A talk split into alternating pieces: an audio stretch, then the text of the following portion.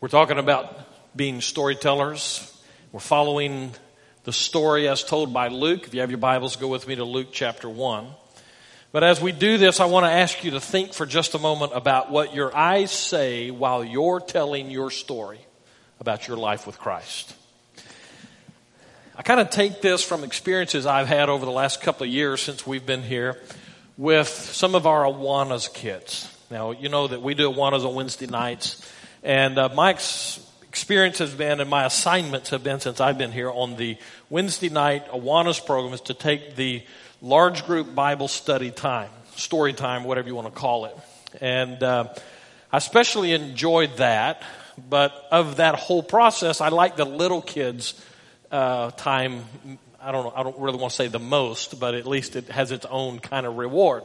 And part of that is with the smaller kids as I deal with them each week, what I've tried to do is to use stories and kind of tangible, concrete things to help them tie in with it. And I always know when I'm connecting with those little kids when they start engaging me in the story with their eyes. You know what I'm talking about with little, you know, kindergarten, first grade kids? You start telling them a story and you know that they're into it when they start going like this and they're looking at you. And then you really know you got them when they start jumping in and telling you their own stories that match that one. And it's full of stuff like you, they're, they start breathing like this and, and their eyes get big and, and they start, and, and there's lots of this, um, um, um, stuff. How do you tell your story about your life with Christ? Do you get emotionally involved? Or have you reached that level of Christian sophistication that basically says, I can go into robotic autopilot and tell you my testimony and never emotionally invest? I want us to tackle this morning one of the great opportunities, or problems, however you want to call it, uh, in doing this thing called the Christian life and living out our faith as it ties to our emotions. Now, I have to tell you, as we go into this, that uh, this text that we're about to look at this morning, we're going to start in verse 39 in just a few moments, but uh, in this text, we find hidden away and kind of running through it as a thread, we find this idea of being emotionally invested in what's happening with what God's doing. But I'm cautious about that. One of the main reasons I'm cautious about that is because I'm not really big on the emotional part of who we are. Before I get to that, let's go ahead and read our passage as we jump in here. Luke chapter 1, beginning in verse 39 we find these words. Uh, well, maybe I should set the context for you very quickly. You remember, as we've gone into Luke's gospel now, we saw where the angel Gabriel visited Zechariah and gave him the prophecy that his wife, could I say his old lady? They normally don't talk like that, but that's literally true of her. She's beyond childbearing age. Uh, and so the prophecy is that your wife, Zechariah, is going to bear a son, and he is going to be the forerunner of the Messiah. Now, after that, Gabriel also appears to Mary.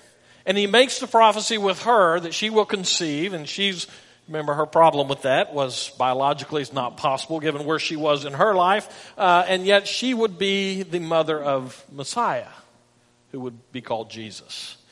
And so on the tail end of that now, we pick up the story in verse 39 and here's what we read. In those days, Mary arose and went with haste into the hill country to a town in Judah. And she entered the house of Zechariah and greeted Elizabeth. And when Elizabeth heard the greeting of Mary, the baby leaped in her womb. And Elizabeth was filled with the Holy Spirit, and she exclaimed with a loud cry, Blessed are you among women, and blessed is the fruit of your womb. And why is this granted to me that the mother of my Lord should come to me?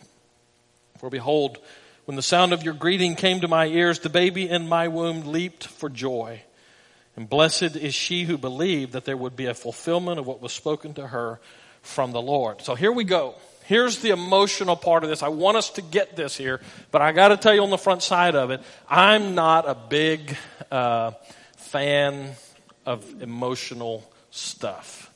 Part of the reason for that is because through the years, uh, I've seen so much damage done in relationships through a life that just kind of surrenders to the emotion of the moment.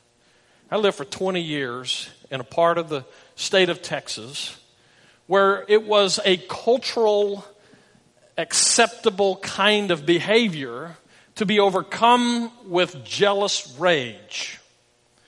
Now, I saw what that did in relationships. And I saw on the news on a regular basis every day, it seemed, that somebody was going out and shooting or knifing somebody because, well, I just got angry, and after all, you know us, we're just angry people. And that surrender to emotion is a very dangerous thing in our lives. Even those of us on the other end of the spectrum, who all of life is a party for us.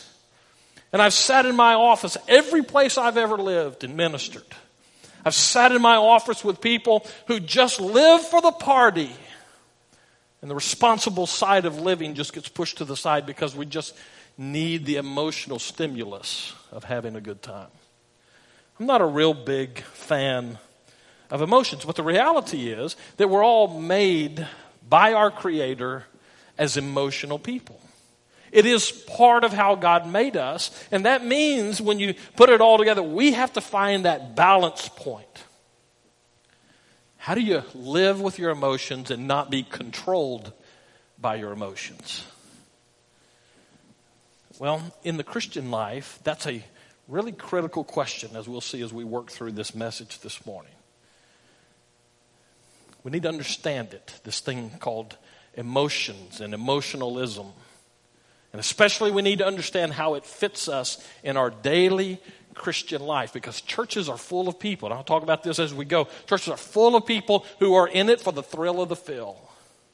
And they judge their whole church experience on whether or not I felt good at church today. So let's see what the passage has to say about that. First of all, on the emotional component side of this text, look at verse 39. Now, this is a little bit hidden away uh, we got to pull it out of this, but it is very definitively there. And it says, In those days, Mary arose and went with haste into the hill country. That's the English Standard Version. The New International Version says, I think, Mary got ready and she hurried. Those are not emotional kind of statements, but the original Greek language here, the word that's used here, points us to an emotional kind of a thing because it says that she eagerly went to do this. The reason she went with haste is because it's driven by this sense of emotion that she can't wait to see what's there. Well, actually, let's kind of put ourselves in her position to make sure we get a handle on this. What is it that moves her into this emotional response that causes her to get up and take this probably three to four day journey to get to where Elizabeth was? Let's go back in the story and let's remember. In Mary's encounter with Gabriel, this was last week's message, if I remember right. In that encounter, Mary gets this prophecy that she will be the mother of Messiah. It's going to be a divine thing in her life. And with that comes this prophecy about who Jesus is and what he will accomplish. And so that sets in on her, but she's biologically astute. She recognizes that there's a biological hurdle that has to get jumped here. And so, you remember the question that she asked Gabriel?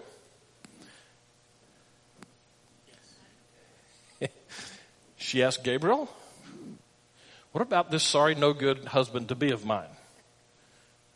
Right? No. See, I just want to make sure you're, I'm kind of thinking you're just painted out there today. Are you there? You engaged in this? All right. So, what did she ask Gabriel? How can this be? All right? It's a biological question. She's smart enough to know that she cannot be with child on a human level because she's not gone there. And what is Gabriel's response to her? With God, nothing's impossible. That's the whole point of last week's message. So if you missed it, it's not going to be online. You just got it, okay? The whole point God, with God, nothing is impossible. But Gabriel goes further with her. He says to her,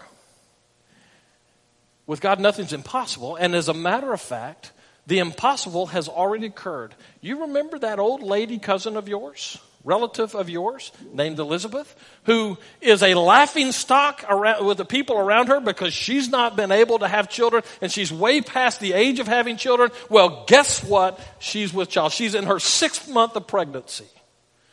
So, with everything that Mary has gotten from Gabriel in this particular encounter, all of that stuff now moves her so deep on the inside that she eagerly, hurriedly makes her way to Elizabeth. A decided emotional trigger has been pulled. That's Mary. But there's another one here. Did you notice verse 41 as we went through this? When Mary shows up, it says verse 41, and when Elizabeth heard the greeting of Mary, the baby leaped in her womb. Now, I like this verse, especially when I'm preaching and looking out, because I watch those of you who are mothers, and I can see in your head you're going back to what it felt like when the baby used to do somersaults and stuff in your womb. Now, this is one, this, this one is significant because of what triggers it.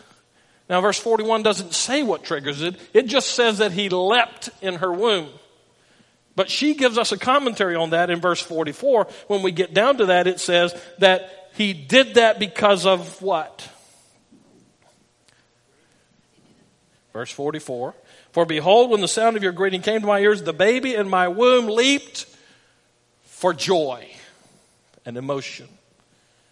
And we're going to come back to that statement again quite a bit in just a little bit. But let me give you another one now in verse 42. These are all the things of emotions that are tied in this passage.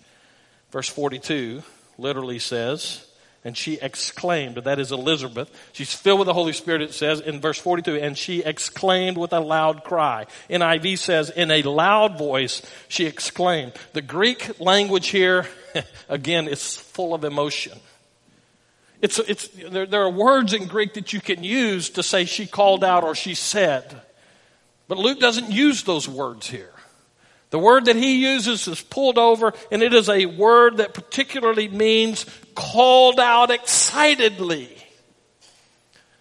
Some of us from our church, not me, but some of you, recently went on a roller coaster trip.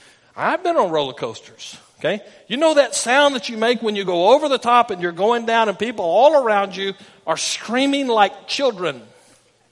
That's the word here. It's a primal scream, sort of. I, I say that because um, of my own experience. A number of years ago, uh, we still lived in the Rio Grande Valley, and uh, I had to mow the yard on a regular basis because my kids got up and left home. Uh, now, we had several palm trees in our yard. I, I grew to despise palm trees when we lived down there, okay, for a lot of reasons. They, they harbor a million roaches in a palm tree. But on top of that, we had one particular palm tree that grew out in the corner of our front yard. And it was one of those that never got really tall. We were there 20 years and it was there when we got there and it was still probably about 11 or 12 feet tall when we left. But it was one of those that continued to grow uh, palm fronds. Even though it didn't grow taller, it continued to grow out. And so I had to always go in there and cut those things and they have big old thorns on them. It's just a hassle. Uh, and so this one needed to be pruned, and I didn't really want to prune it, prune it. And so I was mowing the yard knowing that I was going to have to kind of duck under it and all that kind of stuff. Here's one of the reasons I hate palm trees. That particular kind, they house yellow jacket nests that get huge on the underside of the leaf. Right? So I pushed my lawnmower through there, and all of a sudden, a million and forty yellow jackets came off and one of them tagged me right on the back of my neck. Now, I'm embarrassed now about the sound that came out of my mouth. and I, as I was running, screaming, pushing the lawnmower to a safe place, it dawned on me what was going on. And then I, what do you do? You look around to see if any of your neighbors are out watching you, right? That's this word. That's the picture that we get of this word. She called out excitedly, Elizabeth did.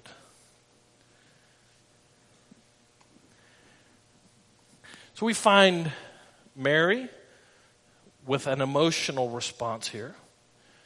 We find in utero John the Baptist with an emotional response. By the way, there's an argument in the abortion debate. And we find Elizabeth with an emotional response. So here's the test question of the day. If all three of those are responses, what do the triggers have in common? In other words, what triggered each of those responses here? I'll go back and look through it. What you're going to find is here's the basic point. When God shows up, now I need to probably clarify that term, okay? Shows up, I said this last week. If you're, if you're a Christian and you've accepted Christ as your Savior, the Holy Spirit takes up residence in you. You never are away from Him. Okay? So that's the reality of this theologically. So when I say shows up here, I'm talking about one of those encounters that you have with God when you know without question God's here. Every other time you know mentally that He's here, intellectually, rationally, all that stuff. But this is the time when God shows up and you know nobody could ever talk you out of the fact that God visited me in that moment. When God shows up, there is often an emotional component involved in that. Let me give you a few general truths and applications that kind of spin off of that. Here's the first one. When God shows up in your life, the emotions can be electric. Now, they can be varied, but electric nonetheless. You ever have one of those times with God, maybe in a church service, maybe in a concert, maybe in a Sunday school class, maybe in the quietness of your living room. One of those times when you know that God, in all of His greatness, has had something to say to you in that moment. What does that do to you? I've sat here in this church building various times and in the middle of a worship service just want to cry. It's not because the music's horrible. That's what you're thinking, but that's not it. it's actually just the opposite. I remember well, multiple times, but I remember when Brian and Kristen came the first time. By the way, today's his first day of his second year.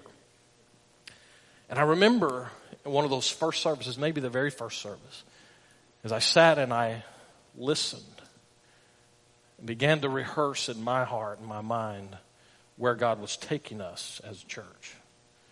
And it was an emotional thing. I'm, this is a self revelation of a guy who doesn't really like the emotion side of life too much. But there have been other times where it wasn't the just the expression that comes out in tears there have been other times in my life that I wanted to just yell. You know, I used to do that when the Cowboys played. I hadn't had an opportunity to do that in years with the Cowboys. But hope springs eternal. They'll start training camp in a couple of weeks, and maybe, maybe. But it's not the same as going to a football game and yelling for your team as it is when you're in the presence and the Holy Spirit is real in that moment, and it just makes you want to do what Elizabeth did just cry out. When God shows up in your life, the feeling can be electric. And here's where I go back to where we started today. When God shows up like that and the emotions of your relationship with Him are very tangible for you in that moment, one of the things that God does with that is He allows it to be a push in our storytelling. Now, you know by now that I'm using storytelling as a synonym for the witnessing that we're supposed to be doing. But I don't want to use the term because so often we just take those terms and they, oh yeah, well, I know all about that stuff and we park it over here on the side. But it is about telling a story. And one of the great things about what God does with us in these times when he engages our emotions in our time with him is it gives us something as we're talking to people. It's like those little kids whose eyes get bigger and they can't wait to tell you what God's been doing. Well, they don't talk about what God's been doing. They just talk about what is. But you see, we train them out of that. We get them more sophisticated. So we sit them down and we say, here's the way you tell people about Jesus. And we make it this historical, dry drivel that the world looks at us and goes, I don't need that. I don't need a history lesson. I don't need any new philosophy. I'm just trying to make sense of my life. When God shows up in your life and He gives you a story to tell, it's engaging emotionally. And it enables you to get invested in the moment. gives you life in your story, is what it does. Now, unfortunately, as Christian people, we often get locked up into this dry historical storytelling stuff that I was talking about earlier. And that's kind of my beef with these witness training things that churches tend to do.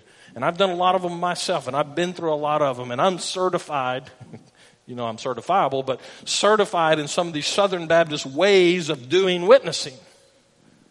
But you know what? There's no substitute for being able to sit down with somebody and let the life of your experience with God just spill out of your mouth. Let me tell you what God's done in my life. Let me tell you about how I once was lost and now I'm saved if you want to go to the hymn stuff. Let me tell you about life. But you see, all of this comes back to what I've been preaching for a couple of weeks now, and that is that being in position to hear from God. Because what happens so often in our churches, and I was raised in a denomination that was great at this. That is, we have an experience with Christ, and then we go for 15, 20, 40 years and don't have another experience with Him. And so all we have to talk about is the stuff from years ago. And there's no life in that for people today. And so what happens then is in our churches, we begin to have to try to manufacture emotions. See, emotionalism is a cheap substitute for life. What I've tried to say here now, now we're into the heart of, of really what I'm trying to get at today. So many churches and so many church staffs try to work up worship. And because we know that, that that life happens when God shows up and there's that emotional tie in with that and nothing communicates like that. When we get out of step with God and we go long periods of time without hearing from Him, we lose that spark, if you will. But we know that it's gone, so we start trying to work it up. And so we have classes in our colleges and seminaries on how to do worship. And we have staff meetings, and I've been part of hundreds of these, I suppose, where we as a staff sit down and we try to figure out how are we going to elevate the emotions of the day. And we need to hear it's a cheap substitute for what happens when God shows up. My cousin attend, attended a church, I think it was just a couple of times uh, he's kind of like me. We got lots of big boys in our family. Uh, and he didn't go to this church because, well, he said it to me this way. If you're going to go to that church, not this one, one where he lives, East Texas, not here. If you're going to go to that church, you need to wear your tennis shoes to church. Uh, I said, why, why is that? He said, because they're going to make you run. I said, I'm not going to that church. I said, what do you mean by that? He said, in that church, when they get into the song service and the preaching service, people just run laps around the inside of the worship center. So we're going to start that today. So this section goes first. And I'm thinking to myself, I ain't going to that church. I ain't ever going to that church. But you see, the deal was they're creating excitement. You know, in our day, There's been this push among some churches on what's called holy laughter. I saw more of that at a bar when I was a kid than I see in churches. Matter of fact, I've, um, maybe I shouldn't have said that. Um, I've been told by church people, shouldn't be laughing in church. It's irreverent to laugh in church. You know the theological term for that? Hogwash. That's crazy. That's crazy. Think with me for a moment. Let's do a little bit of sanctified imagination. Do you believe Jesus was fully human? I know fully divine, but fully human? Yes? What about his disciples? Fully human? Can you imagine, just with the stuff we know from Scripture, can you imagine some of the moments that those guys must have had 12 men together, walking around, hanging out together? Do you think for a second that they went three plus years and never laughed about anything? I bet, I can't wait. I, I know we get to heaven, we're not going to be worried about questions that we have down here. But I'd love to hear Jesus just spend a little bit of time talking about how idiots those guys were walking around doing stuff. You know somebody fell out of the boat, and all the fishing they did. You know they're in a boat and somebody's out there trying to walk and you know the boat's about to flip. You know that happened. Imagine Jesus sitting around just shaking his head, laughing at those guys, going, You guys, y'all going to change the world? Yeah, I think he still laughs. I think in heaven he looks at me and goes, Son, what are you thinking? If we can't laugh in church, where are you going to laugh? God made us this way with emotions. And we should embrace that, but here's the deal. We cannot fall into the trap that says if we don't feel it today, let's work something up. Let's get a good video that'll make people feel bad or good. I went through this. By the way, that is no, Uh, that is not a statement against what we're doing here with these videos. That's not what I'm talking about.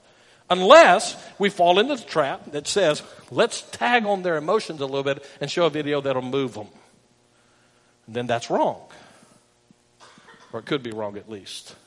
I learned this back in the days when I was a youth minister and I was working with these guys and we were planning this youth camp every summer, two weeks back to back. And we had kids from all over South Texas that were coming to that thing. And we kind of fell into a trap that we knew that usually it was like Wednesday night when the big stuff happened. And God showed up. Hey, that's a real thing. My son, my oldest son, was like six years old, went to camp because I was on staff and Teresa got to come also. And so he just got to tag along and he was sitting in a worship service because our group, this was back in the late 80s, uh, we started showing music videos in a church service back in the 80s. And Brandon saw something and God showed up in that and he gave his life to Christ that night in our hotel room over there.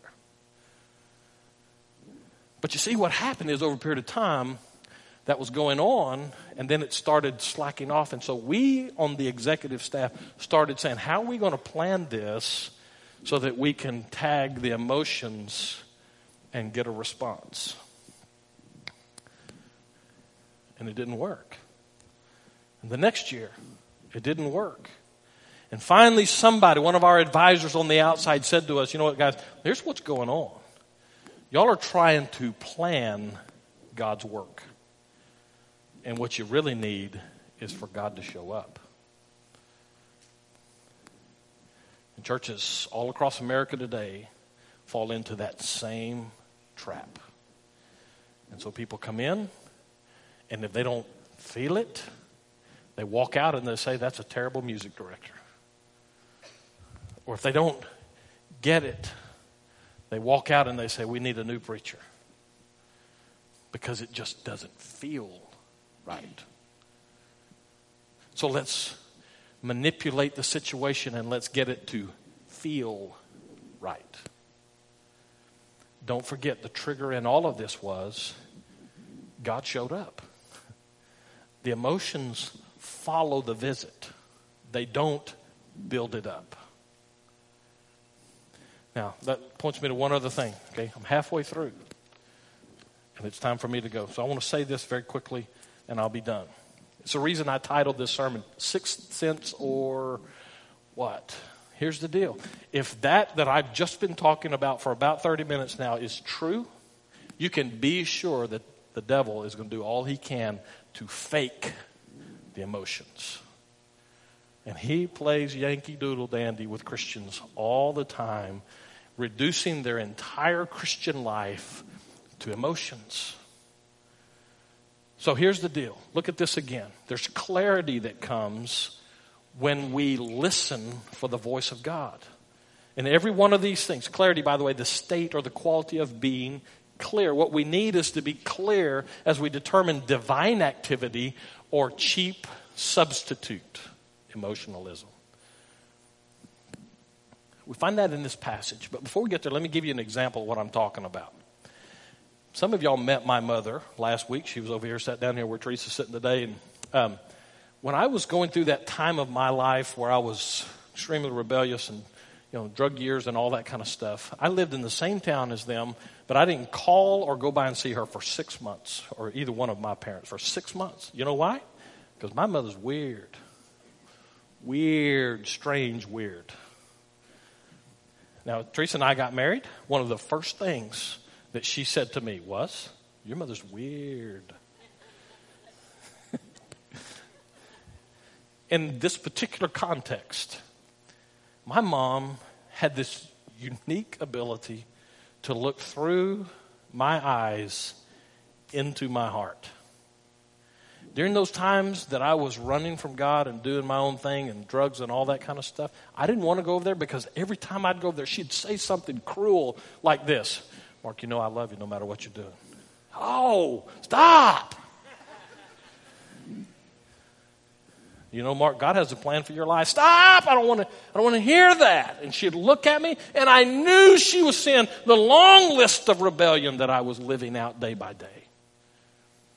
See, what I knew about my mom was when I was living at home, I'd wake up in the morning. She'd do weird stuff. I'd wake up in the morning, she'd be sitting in the living room with a Bible reading it. Oh, are you kidding? Or she'd have that Bible in her lap while she's sitting there early in the morning and she'd be praying. Just used to eat me up watching her do that kind of stuff. One of the reasons is because I, I know now looking backwards is I felt so much guilt around her. But you see, that's because I knew the Lord at that point and I saw God at work in her and I didn't like it. And so it's just easier to stay away from her. I have a son who's like that. He's weird. You know Colin. He was here, pre- preached for us on Sunday morning in April. Weird kid. Because he does this kind of stuff. I remember as a kid, we were in a van somewhere in a bad part of town. I was trying to catch some gangbangers who were vandalizing our church. And so I was driving around looking for them. I caught them. Of course, then, you know, when you catch them, then you got, okay, now what do I do with this? Um, it's better to think about that ahead of time. Well, we're driving around over there, and Colin, by this time he's a teenager, he's sitting in the van with us going, This is not safe. We don't need to be here. Smart kid. Weird. Smart. Here's how I knew that I had a genius, spiritually minded, discerning kid on my hands when he was probably five, six years old. I don't know. Teresa had a thing with our kids. She's pretty straight with them. And they'd start going nuts, letting emotions run wild with them, and she'd give them, she'd go to her hand like, You look at me. And they all and she'd go, You look at me right here. And she'd point to her nose, and those kids lock in. And she'd start in on you, I'm gonna tell you somebody's gonna and at one point, Colin, the discerning one, said, Mama, you're scaring me. Smart kid. Her response was, I'm trying to scare you. See, he picked it up. She didn't have to spell it out for him. Now, let me tell you something. That's how we ought to be. Your walk with God ought to be so close that when you encounter the unreal, you ought to recognize it just like that. Ever walk into a church and you know the moment you walk in if that church is healthy or not by the spirit that's there. Used to bless my socks off as pastor of church in deep South Texas visitors would come in and they'd leave and they'd we'd follow up with them and they'd say, man, we walked in and it was like, it was like God was there before anything ever even happened. That's a good goal to shoot for. to have a spirit that's at work there where the people are so in tune with who God is and what He's called them to be that outsiders pick it up. You see this in this passage? I need to get to this so I can be quiet and let you go home. First of all, verse 41 and verse 44, that's the John the Baptist joy leap. And Elizabeth says in verse 44 that he leapt for joy. Now, how does she know that? By the way, for that matter, how does she know all the other stuff that she said about Mary? This is their first meeting. They didn't have tweet, uh, tweets, Twitters, and Facebook back then. How did she know these things about Mary? And the answer is, it says in there, and she was filled with the Holy Spirit. How did John the Baptist in the womb know to respond to what was going on with Mary? The prophecy about him, it says, and even from the womb he will be filled with the Holy Spirit. The Spirit testifies to the Spirit. So we all ought to be discerning. We all ought to get it. It all comes back to who we're listening to. You ever been to a church business meeting and everybody agreed? I mean, I'm not just talking about voted the same, I'm talking about everybody was in the same accord. Pastor of a church, I was pastor of a church where one of our deacons said this to me. It was not here. Okay, it was not here. This guy said to me, he's gone on to be with the Lord now. He's God's problem now. he said this to me As long as I'm alive, there will never be a unanimous vote in this church. Really? That's dumb. You ever been in a church where they were genuinely in one accord? That's the spirit way. But you see, our emotions get tagged. We start feeling jealousy or we start feeling hurt, offended. And we let those emotions rule us rather than the Spirit of God. The Holy Spirit brings clarity to the activity and the presence of God. And when that happens, feels good. Let's pray. Lord, there's a lot in this for us. We don't pretend to have grasped even the surface of it. So we pray that your Spirit would even now complete this message in our hearts. Draw us close. Help us to hear. Help us to understand the proper place of our emotions in our own outgoing Christian life as we tell this story. May it be full of life so that you might be glorified. In Jesus' name.